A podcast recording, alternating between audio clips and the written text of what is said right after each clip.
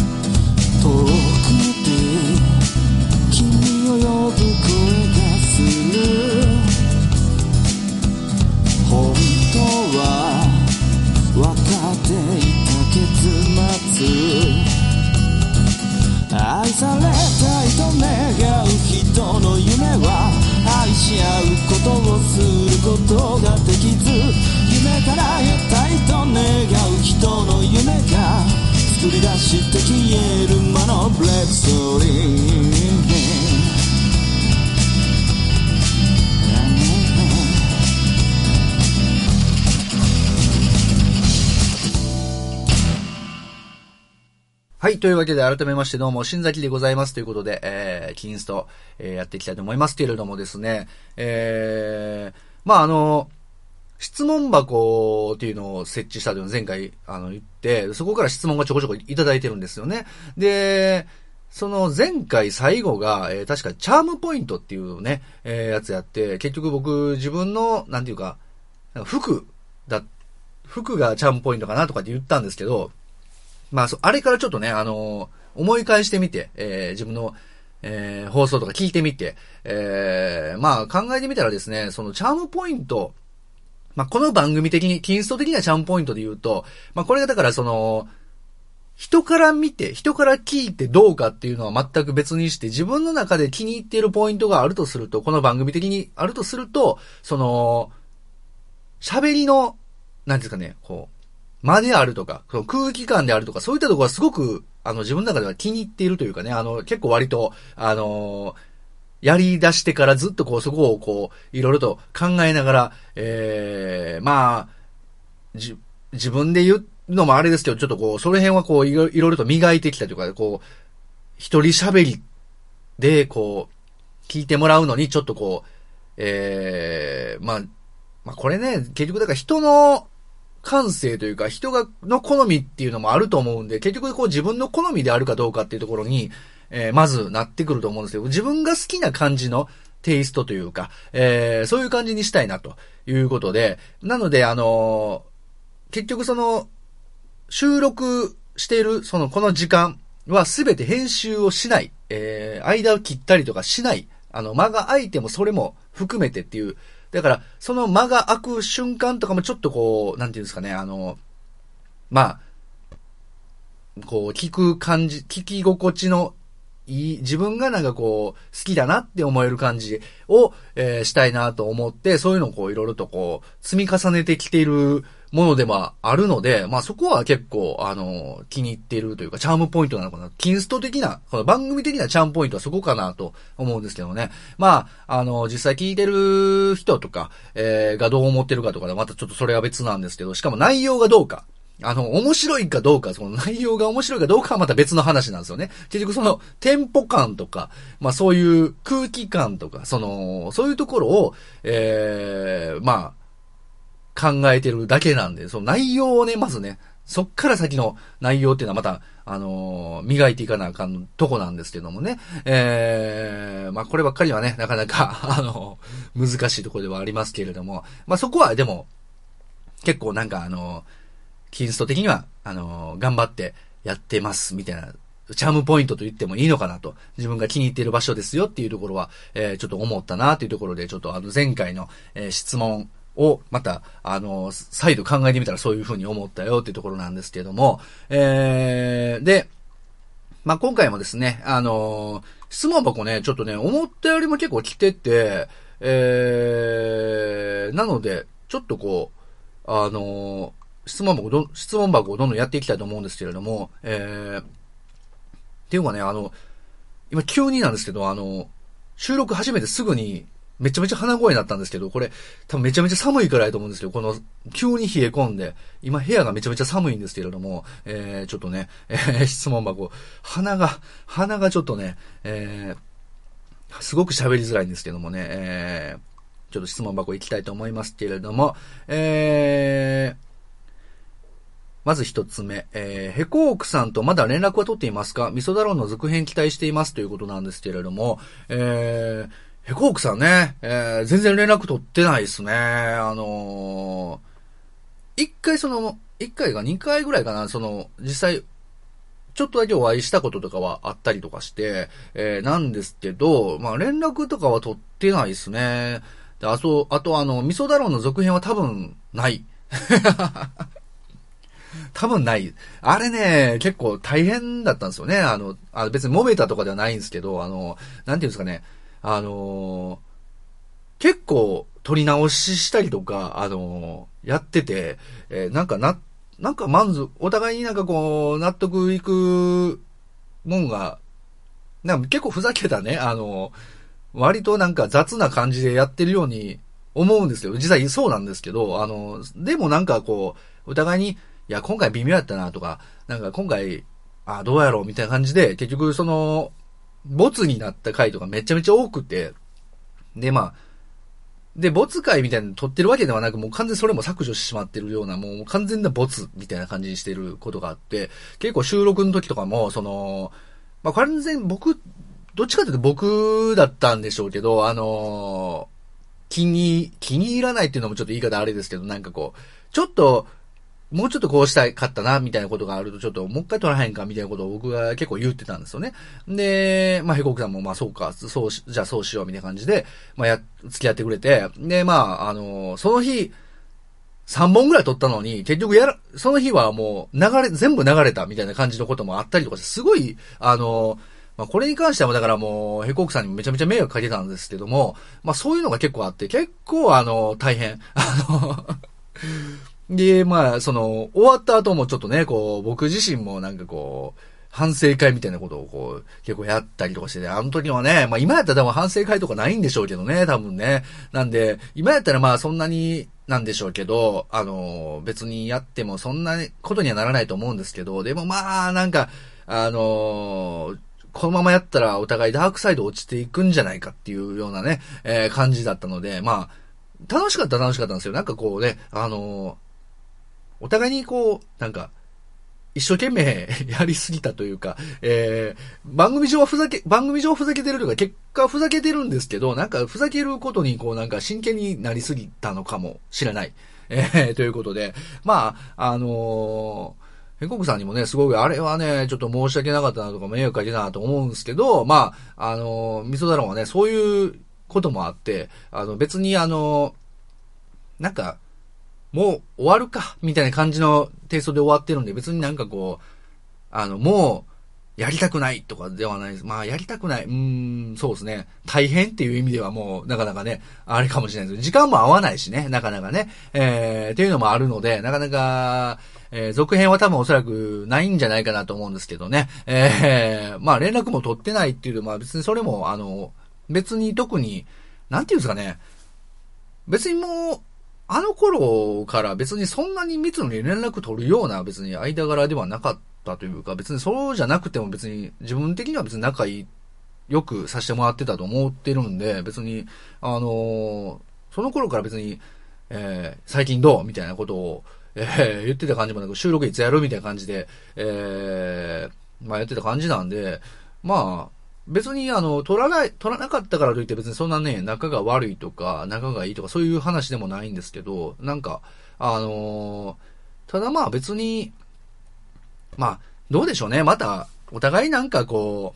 う、やりたくなったらやるんだろうぐらいの感じですよね。でも結局こういうのって。だから、またやりたくなったらやるかもしれない。なんか、連絡、また、なんかの表紙で喋ることがあったら、その表紙の中で、なんかやるみたいな感じにはなるかもしれないです。味噌だろんなのかどうかわかんないですけどね。まあでも、まあとりあえずでもそんな感じですね。なんか、また機会があったらなんかあるんじゃないですかぐらいの感じのことなんで、まああんまりその辺に関しては期待せずにいていただければいいんじゃないかなと思いますということでですね。というわけで、次の質問に行きます。こちら、どうすれば歌がうまく歌えますか？どうすれば面白くなりますか？どうすればモテますか？ということなんですけどもね、この3点セット、3種の神器、いやこれも自分がね、思いますからね、これね。歌が上手くなりたいっていうのも自分はもうなんか思うし、面白くなりたいっていうのも思ってますし、モテたいっていうのもね、やっぱありますけど、全部自分があんま持ってないっていうね、その、難しいな。まず一個ずつ行きましょうか。まあ、でもね、どうすれば歌が上手く歌えますかっていうのは、難しいですけどね、なんか、いや、もともと正直自分も、なんていうか、音痴やったんで、なんとも言えないというかね、別に今もそんなにめちゃめちゃうまく歌えるかって言ったら全然、上手じゃないんですけど、なんて言うんでしょうね。まず、あれですよね、なんかこう、まあ、とにかくありきたりなんですけど、もうとにかく歌うっていうことをやるっていうのは大事かなと、思いますよね、なんかこう、僕もなんかこう、歌が、もうすごい音痴やって、本当にクラスメイトの友達とかにバカにされるような感じやったんで、すごく悔しくて、なんか、なんとかうまく歌えるようになりたいなと思った結果、3時間ぐらい、1日3時間ぐらいずっとこう、家で歌うっていうことをずっとやってた時期があって、なんかその時に、なんかこう、出なかった声が出るようになるとか、そういうテイストだけなんですけどね。別に音感は多分今も良くないんですけど、なんやったらレコーディングとかでも全然歌えないとかそういうのがあるんでね。めちゃめちゃ下手くそなんで、レコーディングにめちゃめちゃ弱いっていうね。全然音取れないっていうね、エピソードたくさんあるんですけど、ねえ、だから、なんかこう、ただでもなんかこう、音域が広がったらちょっとこう、歌えるようになるっていうのはあると思うんで、なんかそういうのは、やってみてもいいかなとは思いますよね。で、まあ、僕一番これね、結構推してるんですけど、笹山の曲を、これ宣伝でも何でもないですけど、僕は真面目にそう思ってて、笹山の歌を歌うっていうね。結構難しいんですよ。難しいんですけど、それを、頑張ってなんとかこう歌おうってやってたら、不思議なもんで、今まで、なんか例えばこう、有名な曲とか、これの曲歌いたいなと思ってた曲とかを、いざ歌おうと思った時に結構なんか歌いやすかったりするんですよね。なんかそれだけ難しいんですよ。笹山楽曲っていうのは。だから、笹山の曲をね、まず歌ってみるっていうのも結構これはガチで、いいと思うんですよね。ほんまに個人的にはめちゃめちゃおすすめなんですよね。だから全然歌えないかもしれないけど、歌えなくても、とにかくチャレンジしていったら、なんかね、今まで歌えなかったその他の曲とかが聴いても、あ、歌えるっていう感覚になることが僕もあったので、ぜひともそれをやってみてほしいですね。だからそれですね、歌がうまく歌えるようになるっていうのはもう笹山の曲を歌うっていうのはいいかなと思いますね。で、どうすれば面白くなりますか？まあ難しいですね。面白くなるっていうのがどういうことかっていうことなんですよね。だから、これ結構話し出すとね、結構深い話になってくるのかなと思うんですけど、まあなんかその、自分がね、面白くなりたいと思ってる人間なんですけども、まあ結果どうかっていうところ、まあ難しいんですけどね。結果としてっていうのはあるんですけど、でもその心構えとしては、まず自分が、感じたのはなんかこう、まあ人からどう見てるかとかまた別として、自分の中で、あ、俺って、特別面白いとか、特別才能がある人間じゃないなっていうことに、まず、なんていうかね、これ、ま、以前もなんかこう、キンストで一回喋ったような気がするんですけども、めっちゃ昔に、自分がまず特別じゃないって思ったんですよね。全然特別に面白い人間でもないし、めちゃめちゃ平凡な人間なんだって思って、それを自覚したっていうのが、なんか自分の中でこう、一つ、こう、殻を破るきっかけ、殻を破るなんかこう、まあ、一つの、まあ、スタートライン立てたというか、で、そこからじゃあどうしたら面白くなるのかなという時に、なんかこう、あれですね、こう、人が恥ずかしいって思っているポイントがあると思うんですよ。なんか例えば、一般の生活の中で、こんなことをやるのは恥ずかしいとか、こんなことを、したら、きっと笑われるわ、みたいな、恥ずかしいわっていうポイントがあるんですけど、そこをやるっていうのが、一つなのかなと思いますね。なんかこう、例えばテンションにしたって、こう、ここまでのテンションは別に普通の人でもなんかできるけど、それ以上ってやっぱ恥ずかしかったりするけど、で、自分ももちろん恥ずかしいんですけど、そこを一個ぶち破ってやるっていうのは、結構ありだったりしますよね。なんか、で、それを突き抜けて、全力でやると、例えばまあ、どういうテイストで面白くなりたいかっていうのもあるんですけど、なんか例えばこう、笑われるっていう、例えばね、笑わせるとか笑われるとかあるんですけど、笑わせるということについてはちょっと違うのかもしれないけど、笑われるっていうことも結局僕の中で受けてるということに、なんですよね。で、そう考えると、いや、まあ、質問されてる方がね、面白くなるっていうのは、こう、笑わしたいんだって言われたらちょっとカテゴリーが違うかもしれないですけど、一歩突き抜けてテンショングワーってやると、おもろいというかね、こう、笑われるんですよね。うわ、こんなことまでやってんのかと、なんかこう、恥ずかしいっていう、自分やったらできへんわ、みたいな、そのレベルまでをやりきると、で、しかもちゃんとやりきると、きっと笑ってくれるのかなっていうふうに、思いますね。まあ、結構、やった結果滑ることもあるんですけど、やった結果滑ることもまあまあ多いけども、ただ、やりきると結構、なんか中途半端にやっちゃうとね、変にこう、滑ってしまうんですけど、なんかこう、バーンってやりきって、もう、どうじゃっていう感じのね、やると、割とこう、笑ってもらえるのではないかなと、思いますね。なのでこう、自分の中でこう、常に肝に銘じてやってるのは、なんか一つのことをやるにしても、僕もよくなんていう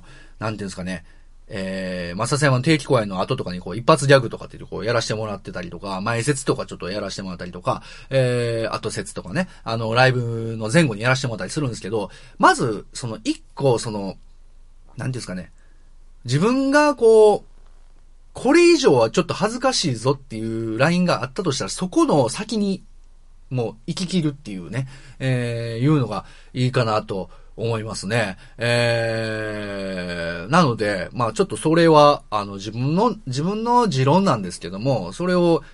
自分はそれしかやってなかったりするんですよ。もうはっきり言ったらもうなんか、面白いことも特にセンスがあるとか、才能があるとか特にないので、とにかくこう、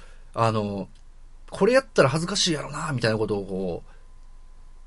う、その先のテンションでやるとかね、もっと変な顔するとか、この変な顔よりもっと変な顔するとか、変な動きするとか、そういう感じしたらまあ、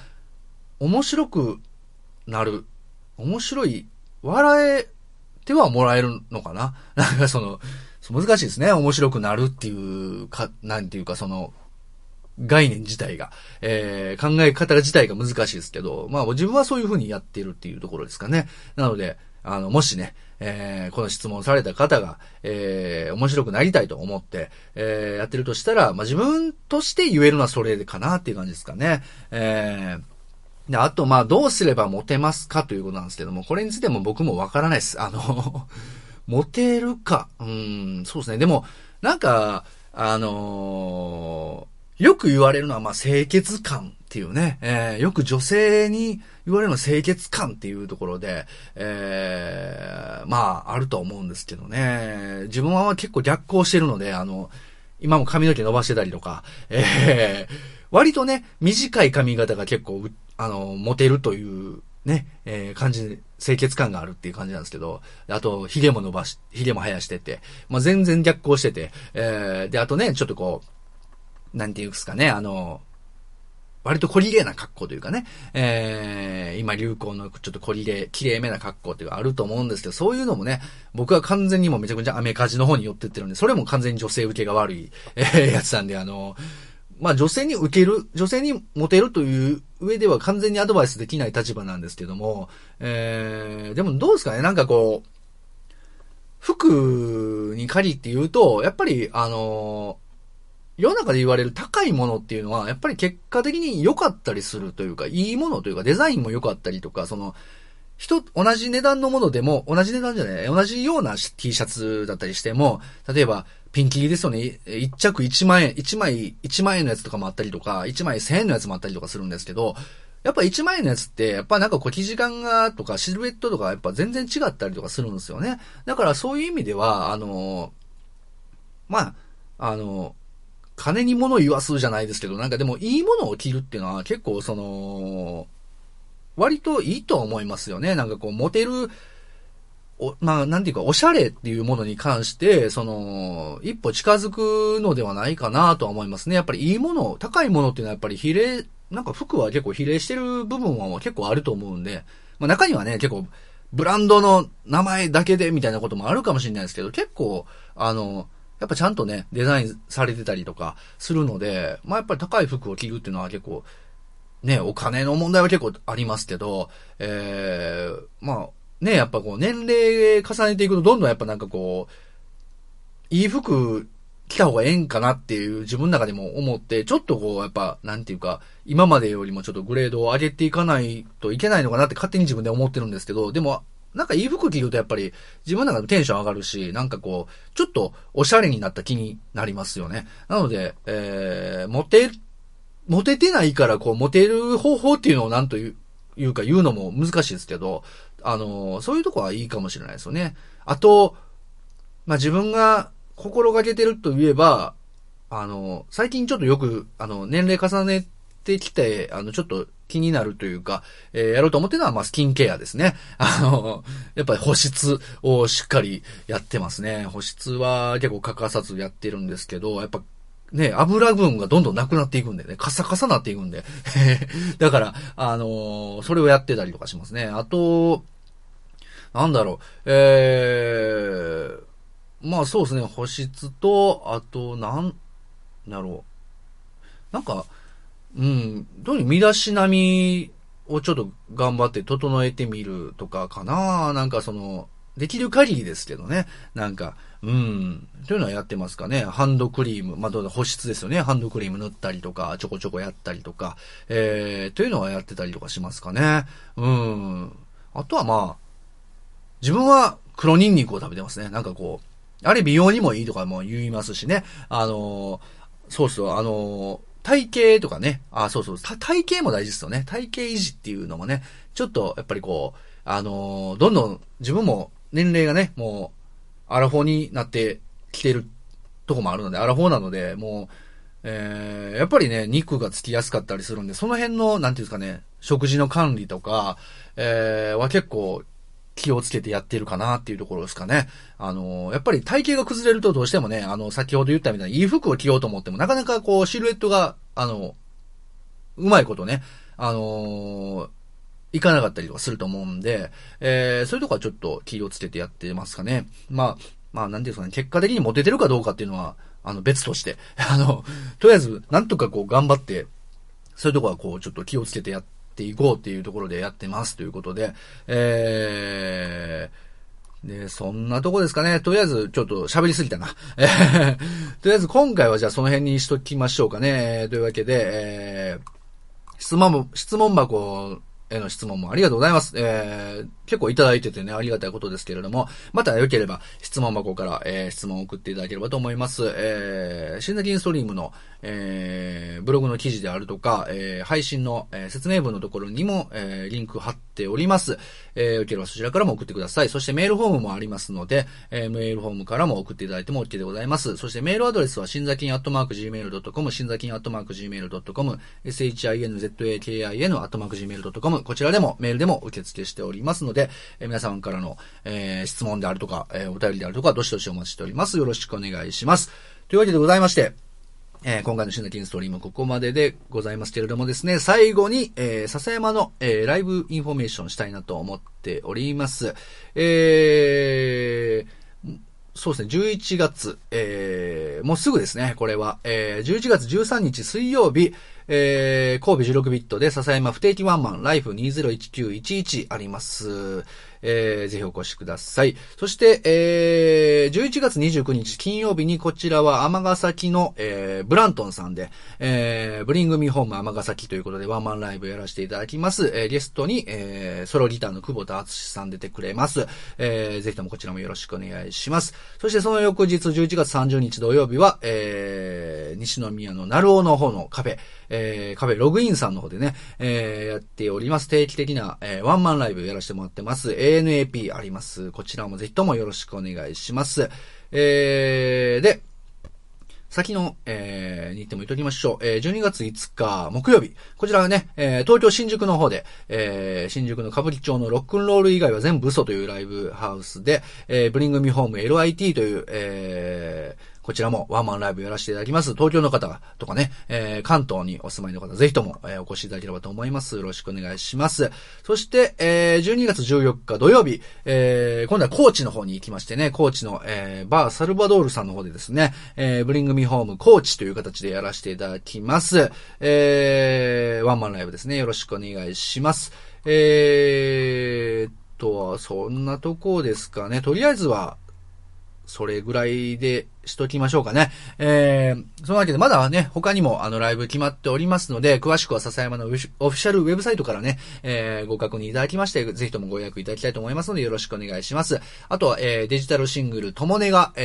発売中でございます。最新のデジタルシングルですね。こちらは iTunes Music Store および Amazon MP3 の方で発売中でございますので、こちらもぜひともよろしくお願いします。というわけでございまして、今回の金ストここまででございます。ここまでお聞きくださいました。皆様どうもありがとうございました。ちょっとね、だんだん寒くなってまいりましたけれども、この部屋もすごい寒いんですけれどもね、皆様お体に気をつけて、ね、風邪などひかぬように、インフルエンザがちょっと流行ってきていると、いうね、ことで、予防接種とかね、ちょっと僕も早う受けに行かなあかんな思ってるんですけども、まだまだちょっと受けれてない状態なんですけれども、インフルエンザ等も気をつけて、ぜひとも皆様元気で、頑張っていきましょうということでございまして、それではまた次回お会いいたしましょう。お相手は新崎でございました。それでは皆様さようなら。にしし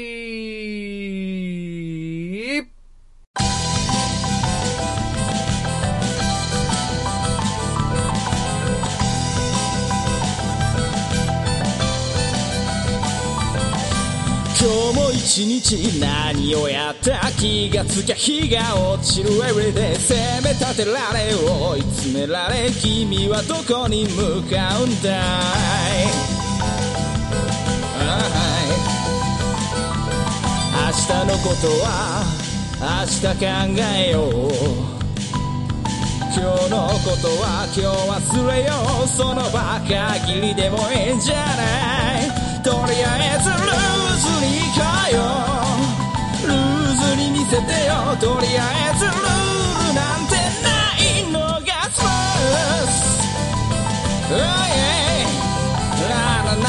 ララその後ろにも道はあるだろう境界線は混ざり合ってるだろうはみ出したっていいだろうなんとなく敵なのでいいだろうとりあえずルーズに行こうよてよ、ルーズにしようよ、ルーズにさせてよ、どこまでもルーズに行こうよ、ルーズに見せてよ、どこまでもルーズにしようよ、ルーズにさせてよ、ルールなんてないのがスポーツ、どこまでもルーズ、ここ一番のトレー